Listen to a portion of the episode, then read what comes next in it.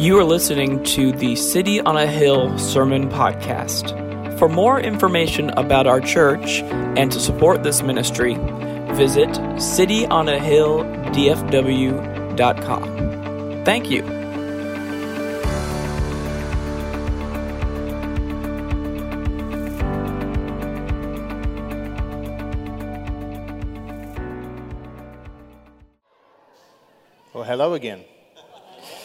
Uh, I got to see that video a good uh, number of times over the, the last uh, couple of weeks. And um, whenever I see it, it reminds me of the, uh, the trip that we took in 2013 and just, uh, just the smiles and the joy that, that were on the, the faces of uh, the families and the children that we, that we met. It really, even in the face of, of having so little, you know, they was, had, had shown this ability to, to be happy and to find contentment in, in the smallest of things. And uh, we're going to get to talk about that here some uh, a little bit this morning. Uh, hopefully, you had a good Thanksgiving this week, and uh, I don't know if you have a tradition of uh, sharing around your table the things that you are uh, thankful for. Uh, we, we did have a season this, this week to, uh, to reflect on many things that we're thankful for in, in our home. Uh, Emma's parents got to join us from England the first time in nearly three years. We got to spend time together, and, and so the borders from the UK to US opened on November 8th, and eight days later they were here to uh, come and hang out with us. So we were super thankful. We had a great time with our kids and with them, uh, making memories, go and do things. And it, it, makes it easy sometimes to be thankful, right? There, there, are, there are just certain seasons where it just feels like it's, uh, it, it's a, a, not a difficult thing to give thanks to God for the things that He is doing in our, in our lives. And um, other times, that's not the case. In other seasons, there, there are challenges. You know, in, in other times, there are moments where all we can really think about is, is the loss that we've experienced and, and, the, and the hurt that we're currently going through and the financial challenges that, that we have and, and the job situations that we're on. It, we find it hard to be thankful. And um, we're going to talk some about those things this morning and, and what the Bible says about it individually, but collectively as a church. Uh, I want to tell you some things that we have to be thankful for. Uh, we uh, have a lot of good things going for us here at City on a Hill. Uh, we are a church that is uh, growing, not only just in, in size, but we're a church that I see people growing in their faith all the time as I get them involved in, in different uh, freedom groups and life group. And uh, as I see people connected to uh, community and Bible study, just people are growing and, good things are, are happening here through, through the ministry here. Uh, we are grateful that we are a church that is debt free and, and the freedom that that brings to us as a, as a body. Uh, especially in challenging times like this. Uh, we are a church that has uh, transitioned to a new senior leader and has only brought positive things. And that can't be said a lot of times, you know, in, in different churches, even churches I've been a part of that had a, a change of senior leadership. And it, it was tough and it was painful. But this has just brought more and more opportunities for both for James, for Derek, and for City on the Hill as, as a whole. It's, it's, just an amazing thing. We've got so many good things to uh, be thankful for. And uh, it is easier to be thankful when, when things are going well. Um, and, uh, but the Bible tells us, you know, that uh, whether things are going well or things are not going as well, we should be thankful. Listen to what it says here in Ephesians 5, verse 20 giving, Give thanks always and for everything to God the Father in the name of our Lord Jesus Christ. 1 Thessalonians 5:18 Give thanks in all circumstances for this is the will of God in Christ Jesus for you. You know, have you ever talked to someone and, and asked them a question and they said, hmm, let me go away and pray about whether that's God's will for me or not? You know, it's typically a, a spiritual answer for no, you know. And, uh, but going away, and, and the scriptures here are, are really clear that, uh, that it says, give thanks in all circumstances. That is God's will for you. It, it's something that we, we have to learn how to do. And Psalm 116 says, I will offer to you the sacrifice of thanksgiving and call on the name of the Lord. And that's just an interesting verse to me that, that there are times where being grateful and giving an offering of thanks to God is nothing but a sacrifice. It's just hard. It doesn't feel like God's earned it in that moment. You know, like when I look around me and things are, my prayers are not being answered the way I want them to. My work situation might not be how I want it to look. My finances aren't where I projected they would be, you know. And we have these, these different moments in our lives where we look at the things going on around us, and thanksgiving is just a sacrifice. It's hard to have that attitude. Um, Paul talks about this in Philippians chapter 4, and he says, I rejoice greatly in the Lord that at last you renewed your concern for me. Indeed, you were concerned, but you had no opportunity to show it. I'm not saying this because I am in need, for I have learned to be content, whatever the circumstances. I know what it is to be in need, and I know what it is to have plenty. I have learned the secret of being content in any and every situation, whether well fed or hungry, whether living in plenty or in want. I can do all this through him who gives me strength. And he tells us twice in this passage that contentment is not something that we are naturally born with. You know, he says in two different places that I have learned to be content. You know, and it's something that he has had to understand through experience and come to be able to be content. And it's not just a, a natural response. You know, contentment doesn't come naturally to, to most of us. In uh, most of the time, uh, we, we look at our lives and what we have and where we are at and how things are going and, and where my relationships are and, and what's going on in, in my career and in my family. And we compare that to what we want to have. And, and we look forward to what we are projecting our life should be and, and how we want things to be and how we want things to be going. And when we do that, we become discontent with what we have right now. Comparison is the thief of contentment. And when we uh, get into this habit of always measuring against something that we don't have, we find ourselves to be unhappy. You know, whether that's in our material things, whether that's in our relationships, whether that's in our situations that we find ourselves in, we, we, we get into this habit of being discontent. And being discontent because we're always comparing with the things that we don't have, it, it robs us of our joy. But maybe worse, it robs us of our generosity. Because when we become so discontent because we're measuring against our situation versus what we want to have or do or be, we focus all of our resources on getting what we want. and, we, and we forget that everything behind us and the people around us because we're so focused on trying to make ourselves content or happy or successful or to reach the goals that we're trying to. And we, and we lose the art of being content. And it's something like Paul we have to learn. We have to learn how to be content.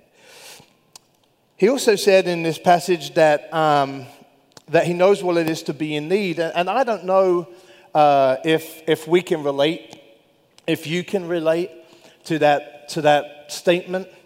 That do we really know uh, what it is to, to be in need? I read an article uh, from uh, a magazine called Observer uh, from 2016. So it's a little ways, you know, it's a little old now, but the, the stats probably haven't changed a whole lot. And uh, it was labeled, The Glass is Fuller Than You Think. And this is one of the things it said in this, in this paragraph. It said, If you have food in your fridge, clothes on your back, a roof over your head, and a place to sleep, you are richer than 75% of the people in the world. If you also have money in your bank, your wallet, and some spare change, you are now among the top 8% of the world's wealthy. And, we, we are more likely to look at what we have and compare it to the millionaires of this world than we are to compare it to the millions that are in poverty that, that don't have the basic things that they need, the 92% of the world that have less than you do. And, and it may be something learned in the West, it may be something learned here in the, in the great United States of America, but we've learned to be discontent because we measure against wanting more, more than we learn to be content with what we have and look at the people who have less than we have that have a need that we could meet. And, the Bible starts to unpack um, some, some instructions about this, but listen to these two two uh, statistics from uh, Compassion International, and nearly one out of every 10 people in the world live below the international poverty line. That's 689 million people struggling to survive on less than $1.90 a day. Nearly 2 billion people, or 26% of the world's population, live on less than $3.20 a day. And, and we are in this habit of, of being so ill content with our situations that we become blind to those things. You know, we become very self absorbed, and, and, I hate to call people selfish when I'm standing on a, there's more of you than there is of me. Uh, but, you know, it, we can get into that habit of, of just thinking about me. And I can get into that habit of just thinking about me and my family, and, and you kind of put shutters on what's going on all around us in this world. And the Word of God is, is very clear about, about what we should do about, about this problem of poverty. In Hebrews 13, it says, Do not neglect to do good and share what you have, for such sacrifices are pleasing to God. This is an instruction. Don't neglect to do good and share what you have with people who need it. It's pleasing to God. Luke 12, verse 33 to 34 Sell your possessions and give to the needy.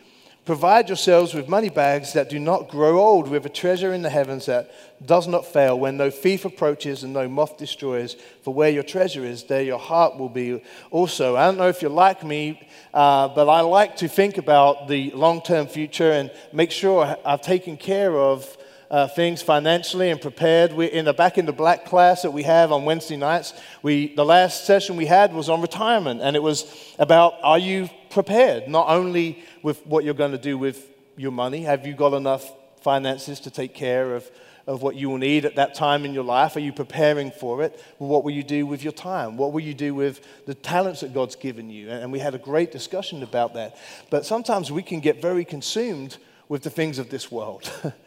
you know, and, and think about I'm going to prepare for myself. I'm going to take control of my life and my future, and I'm going to have everything I need and forget that there is an eternity beyond that. That being generous and giving to the poor is adding to in eternity so much more than our retirement funds are on this earth. Uh, there's some warnings that are pretty serious in, in, in scriptures about this too. In Proverbs 28, verse 27, whoever gives to the poor will not want, but he who hides his eyes will get many a curse. Like hiding your eyes from, from this problem of poverty might look like switching over the channel when it comes up telling you, hey, here's an opportunity to help these people. And I really do get that sometimes because it's hard to know which of these organizations we can really trust to, right, with, with our money. How much is actually going to the problem versus going to the CEO's pocket. Compassion International is an organization we completely trust. More than 86% goes directly. And that's a very low, 14% is very low uh, amount of overhead to keep things running and, and advertise and, and, get, and get the, you know, the, uh, the, the, ministry out there to be effective. And, um, but it's hard when we see these things, so we, we hide our eyes from it. You know, other times we, we see it around us locally we see a need and we just, we try not to make eye contact. You know, and, and we're guilty of this hiding our eyes in, in different ways, whether it's from seeing poverty on a screen or whether it's seeing it right in front of you. We have this habit of avoiding poverty and, and trying to not allow it to become something that we are now responsible for because we're aware of it. Right? There's a certain level of safety in our ignorance to poverty. But the Bible warns us don't do that. Proverbs 21 uh, 13 Whoever closes his ear to the cry of the poor will himself call out and not be answered. How's that for a kind and loving God? you know, the, this, we like to talk about it here at City on a Hill that there is a direct uh, correlation to our relationships with people and our intimacy with the Father. And, and often we talk about that in terms of our uh, emotional relationships, forgiveness, confession, um, you know, being able to move on and uh, forgive people who have hurt us. And, and, and, and we talk about that a lot, how that affects our intimacy with God. But this says here whoever closes his ear to the poor impacts his relationship with God. And, and, and it's, a, it's a serious thing that we, we neglect when we choose not to respond to a significant and a real need on this, on this earth. There's also some blessings that the Bible talks about to those who give to the poor. Uh, Proverbs 11 uh, 24 says, One gives freely, yet grows all the richer, another withholds what he should give and only suffers want. Whoever brings blessing will be enriched, and one who waters will himself be watered. Uh, have you ever heard the phrase that you can't bet too much on a winning horse? You know, God is in the business of winning right? He is in the business of doing what he says he will do. And if he says that he will take care of the people who take care of his people, then he will do it. And this is a really a great promise for us to, to cling on to, that God will uh, enrich the ones who, uh, who bless others. In Proverbs 19, uh, whoever is generous to the poor lends to the Lord, and he will repay him for his deed. And, and so the scripture is, is really uh, repetitive in this observation that there are people around us who have a need that we can meet with the provision that God has given to us. And now we have a choice to make in what we're going to do with what God has given to us. And uh, it doesn't sound good for people who choose not to be generous and help people and keep it all for themselves. And, and so we so we, we look at these scriptures and that we get to a point of having to make a, a decision. Do we believe the scripture or not? And do we act on it or not? You know, in uh, 2013, uh, I had only been here a few months at City on a Hill, and there was a group uh, from this church that were already planning and had been planning to go to Nakuru, Kenya, um, actually to fly into Nairobi and then drive out to Nakuru, and, uh, and one of the members of our church was unable to attend that trip, uh, fairly last minute. And um, thankfully, was, we were able to change the name on the, on the flight uh, for about 50 bucks. It, it was just a s- small change uh, to be able to add me to that trip, and I got to go. I think James was uh, pretty happy about that because there, was, uh, there was 10 ladies from our church and James that were going. And so, uh, so I had the chance to go and give uh, James some male company and get to go and see what our church was doing because our church had been so generous. We had given to uh, money to fund the complete uh, construction of a school in Nakuru where the kids were meeting uh, under the shade of a tree in the heat of the day. Uh, we was able to provide a safe a building, a construction for them to, two story construction for them to learn about Jesus Christ, forgiveness, to learn about Jesus Christ's love for them, to be educated. They had the doctors uh, come and check them uh, on a regular basis at this school. It was just a great thing that we was able to provide uh, to this uh, community in Nakuru. And so we were going for the opening of that school and to kind of put the finishing touches on there. We, we got to paint and do some you know, practical finishing up and, and, uh, and see that building open and, and be put to use for the first time. And it was an awesome thing. The problem for me on this trip when I was traveling is everybody going had already sponsored a child from that area. I was the only one who had never sponsored a child from that area.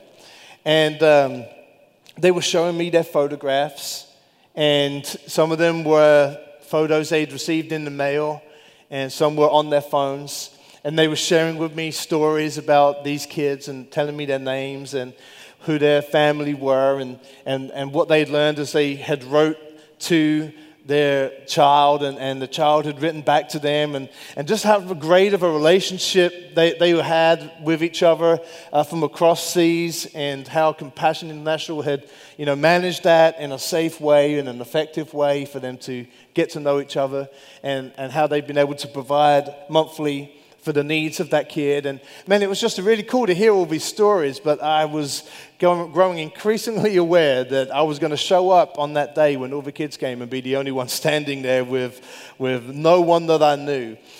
But I was also the only person that got to go on that trip and meet the kid that I would go on to sponsor.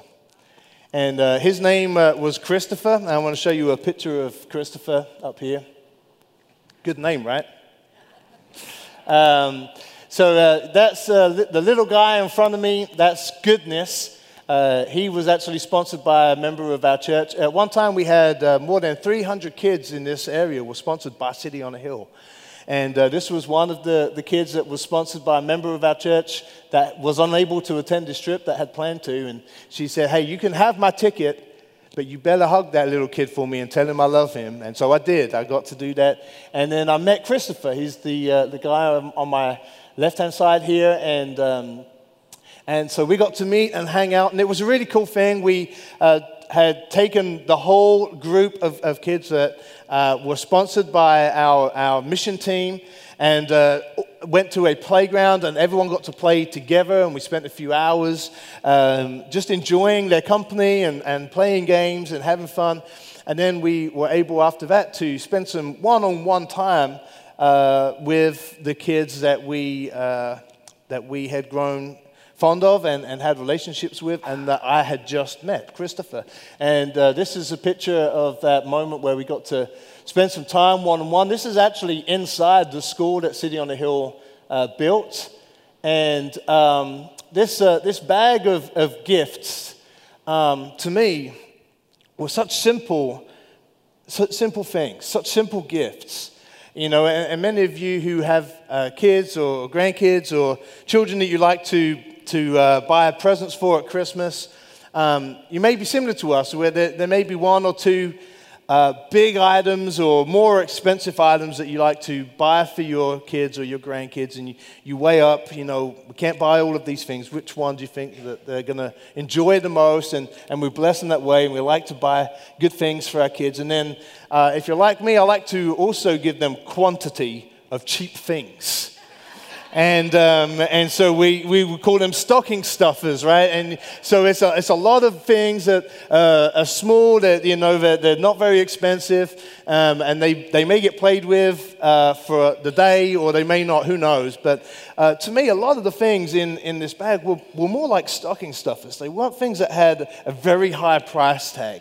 You know, they're things that get discarded on a daily basis on Christmas Day here in the United States. A coloring book, some, some crayons, that, same kind of crayons you might find when you go to a restaurant and get the kids' menu for free. You know, s- simple things that were a part of this little gift. And I have never seen a person smile as big as Christopher did when he received those, those items and those gifts. And I've come to learn since then that, uh, that the things that he received then, he had definitely not received before and likely wouldn't receive again afterwards. Um, but they were things that he would go on and share with his friends and with his siblings. And, and they have learned something, uh, the kids that we met on that trip have learned something uh, that many of us have not, and that's how to be content with little. And, uh, and I saw it firsthand, and uh, I can do my best to describe what that was like, but it's, it's very hard to, to describe the, the joy and the contentment with something uh, that we might deem as, as so small. But it was such a joy that we got to do that and we got to meet them. And in 2023, 10 years on from that trip, we intend to go back and to, uh, to do the same thing and to give you the opportunity, uh, if you sponsor a child in Nakuru, to come and after a year or so of, of building a relationship with them, getting to know them, to get to go and meet them. Uh, well, who knows what 2023 is going to bring travel wise. But that is our hope. That is our, that is our intent, that we would get to do that. And uh, today we wanted to give you the opportunity to uh, meet a gentleman that is uh, a uh, graduate of the Compassion Program. Uh, he grew up in Nairobi, Kenya, and wanted to come here today to share a little bit of his story. Would you please welcome Anthony?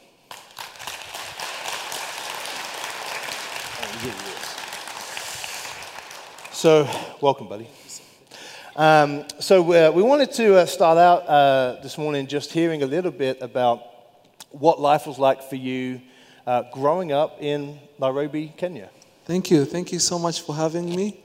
Uh, it's a joy to be here. This is my first time to Texas, so glad to be here. um, to be honest, growing up in the slums of Nairobi, Kenya, is the third largest slum of Nairobi. It was hopelessness it was hopelessness in the sense that you'd wake up in the morning and there would be no food to eat. There would be a sense of hopelessness when you would go be walking to school and you would see the bodies of unborn babies dumped in the sewage or in the dam sites being eaten by dogs.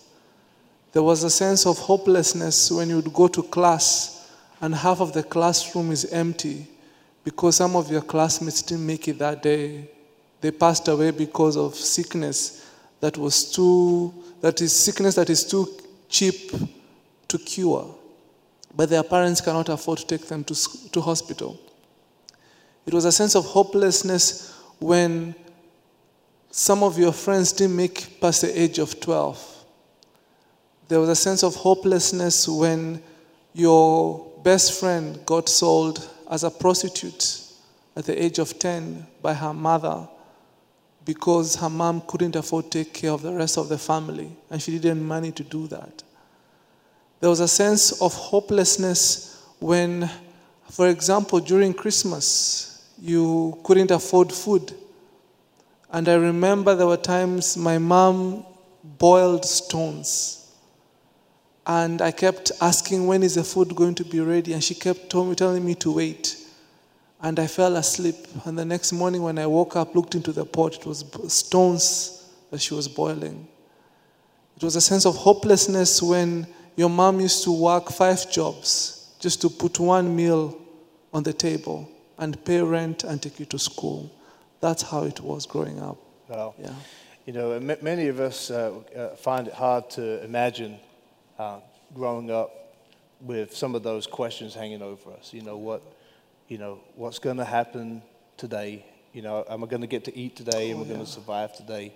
How, how, did that, how did that ever change? You know, I can't imagine the, the difference between I don't have what I want today at, to live, oh, yeah. um, but I also don't think I ever will. That hopelessness yes. of like, I just don't see how this will change.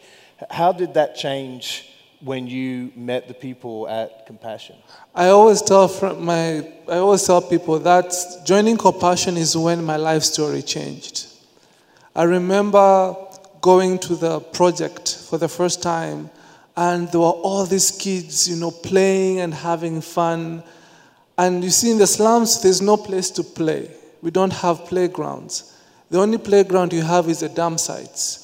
But the problem with playing in the dam sites is that the hospitals throw used needles in the dam sites. So you would end up stepping on a needle. Also, the problem with the, the dam sites is that you've likely come across a dead body. But the most dangerous thing of in the slums, it was a lot of prostitution, and a lot of children would get kidnapped and sold and trafficked as sex slaves. And seriously, you didn't even feel a sense of security. But for the first time, there was this playground. We were jumping, we were running around. But then the most beautiful thing is that they would give us food. And I remember them serving us a plate that every Saturday would go there and they would give us a plate of rice, beans, and meat. You see, meat was very precious. And I remember as a kid, I would get the meat and I would put it in my pocket. And on my way home, I'll be taking tiny bits of the meat just to savor the occasion. But then, the most beautiful thing that ever happened was getting a pencil. You see, growing up in the slum, it's, you were so poor that you couldn't even afford a pencil. And my mom used to work an extra job just to get a pencil and cut it into three pieces. And each piece was for each semester. So if you lost a piece, that was it. But at the Compassion Project, guess what? They gave me a whole pencil. And not only that, it had an eraser on top. I was the coolest kid in the whole school that day.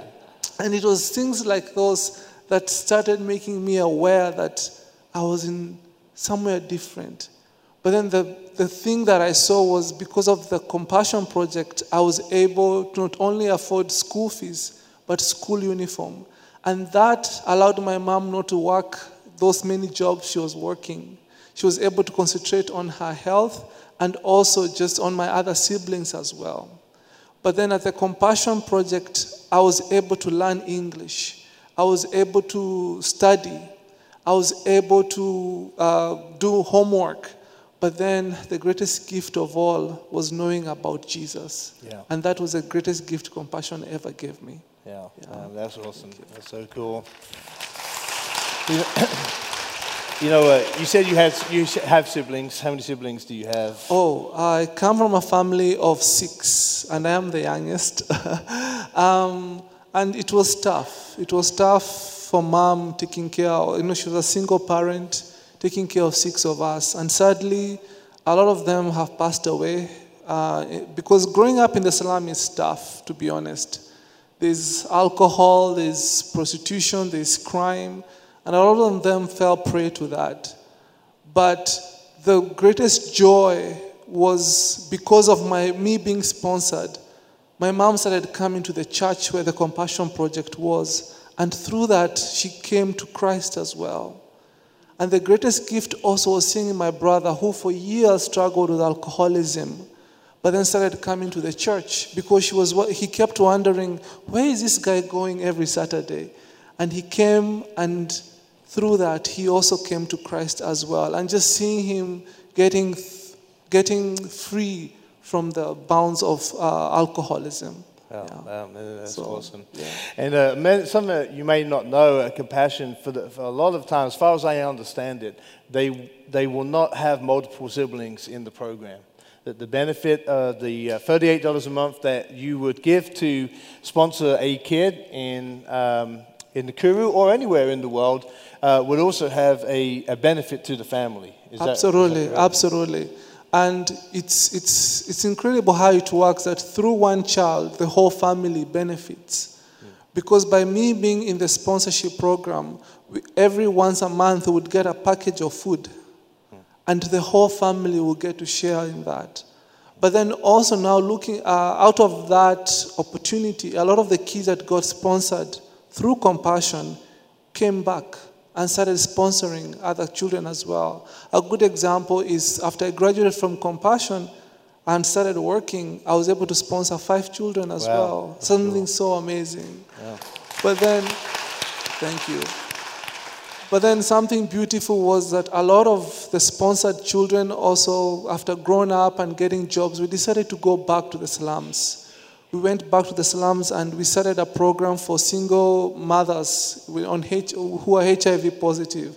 Started teaching them computers and giving them skills to be able to apply for jobs. We started youth programs where a lot of the young people, instead of joining gangs of, or crime, they can come into the program and learn how to, career skills and get how to write resumes and apply for jobs. And through that, through that one small child, the whole slum is changed slowly and slowly. Yeah, Um, that- and amazing. that's really awesome. Yeah. I remember when we had uh, we had gone in, in uh, 2013, and, and we met a gentleman that was in, in uh, college. He was a graduate of Compassion and uh, had done very well at school with the help that Compassion had given him, and he'd gone to college.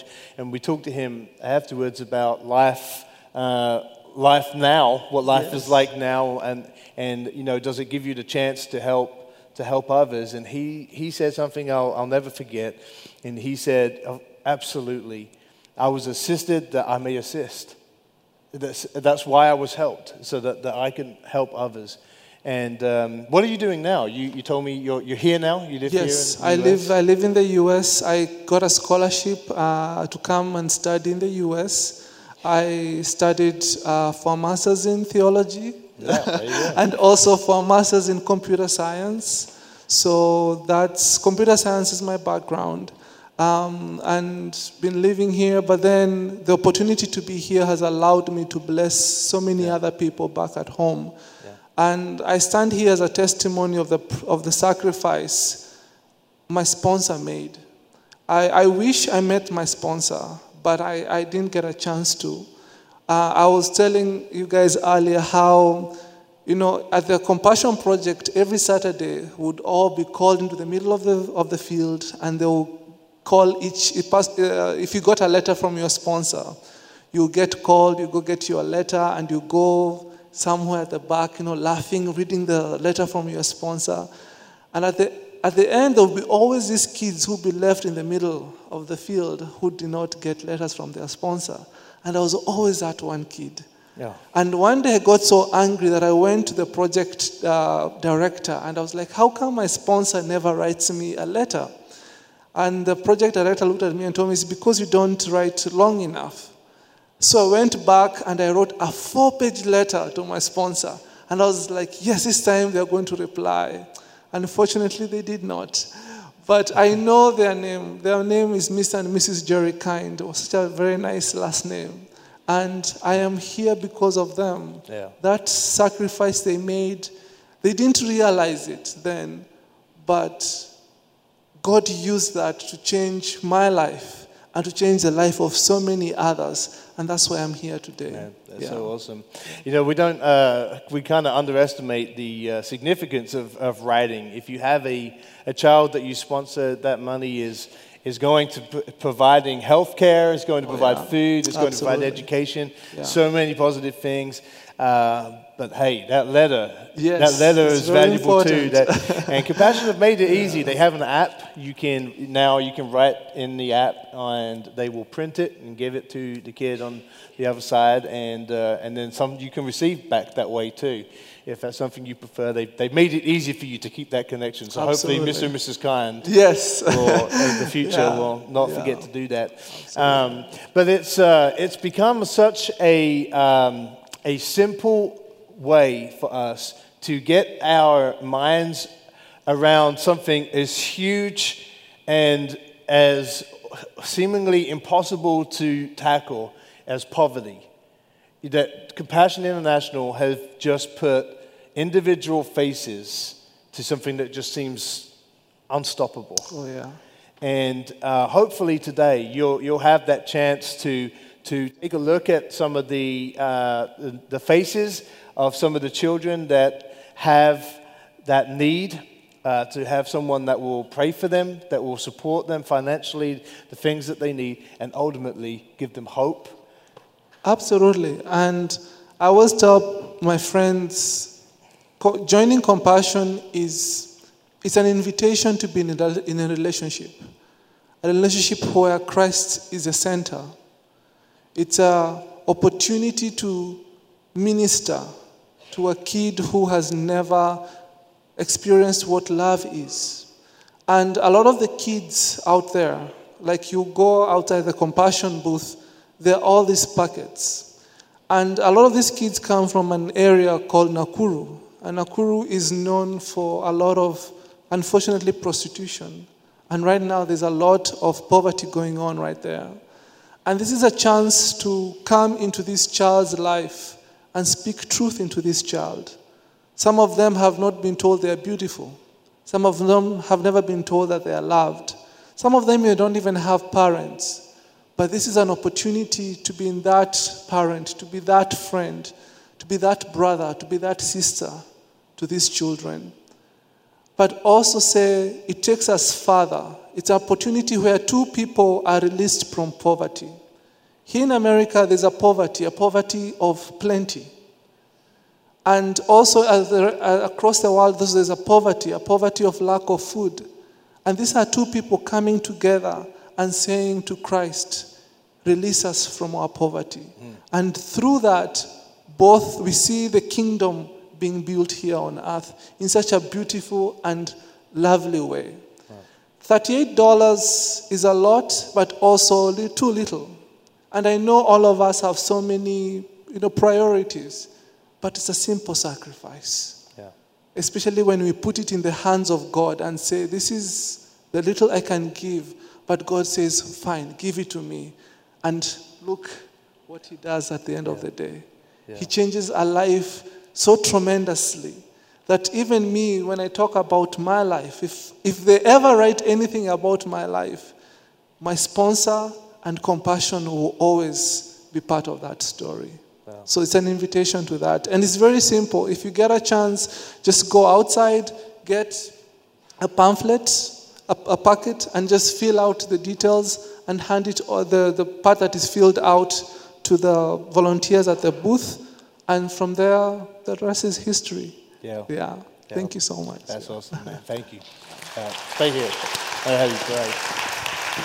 Uh, so, so yeah, we have that opportunity today. You have that opportunity to uh, become a sponsor to, to one of these kids and, and help release them from poverty to, to provide hope to, to these kids. And so there's a couple of things we would just ask. And so uh, the first thing would be uh, please don't take a packet away today if you didn't complete it to, to sponsor that kid. We don't want any kids to miss the opportunity to have a sponsor, and so don't uh, take that packet away. If you're not ready to, um, to sponsor a kid today, you want to think about it, take some time to pray about whether that is God's will for you. Uh, you can um, go home, pray about it. We're going to keep this table here for a, a, few more weeks, okay? So you can come and, and do that here. Or you can go onto the uh, City on the Hill, dfw.com website, and we have uh, all uh, the same uh, opportunities uh, online just, just for this project here in Nakuru. And so you can go in, home and, and do it that way too. Um, but we're going to finish a few minutes early today to give you a chance to go and see some of these faces and, and think about it. Uh, Miss Michelle Leverett is our compassion uh, representative for City on the Hill. So any questions you have about the process, uh, she's, there she is waving to us right now. Um, you, can, uh, you can go to her and ask her, and she will uh, let you know um, what to do. But Absolutely. would you uh, mind closing for Thank us? you, sir. I'll be honored. Yeah. Um, gracious Father, we are thankful. We are thankful and we are grateful that you have allowed us to be here, to be gathered together like this, Father, to worship you and to give you praise, oh dear God. And as the song said, dear Father, even the rocks worship you, dear Lord. Who are, who are we not to worship you, Father? And we say thank you, Lord, for the gift of life, for the gift of breath, for the gift of having life, dear Father. We are grateful for that. And Lord, we thank you for the opportunity to change lives, dear God, be it in a simple and a minute way, dear Lord. But Father, you come into that and you make it even greater and bigger for the kingdom, dear Lord. And Father, we ask that you give us a chance to have the same heart like the one you have a heart for the rest of the humanity, a heart for those that are suffering, dear God, that will bring your kingdom here on earth, dear Father. Lord, I pray that you will bless us even as we depart from this place, as we go into our daily lives, dear God. Be with each and every person that is here today, dear Lord. Continue to show yourself to us and through us, dear Father, and bring us to be able to uh, allow others to see you working in our lives, dear Lord. We love you and we worship you, dear Father. For this we pray, believing and trust in Jesus' name. Amen. Amen. All right. Thank you. I think Anthony's going to, uh, yeah. You, you uh, stay with us and, and, and meet people that might want to say hi here at the table. That would be, that would be great. All right. Well, guys, thank you. Go and uh, take some time to uh, look at those packets. We will see you here uh, next Sunday.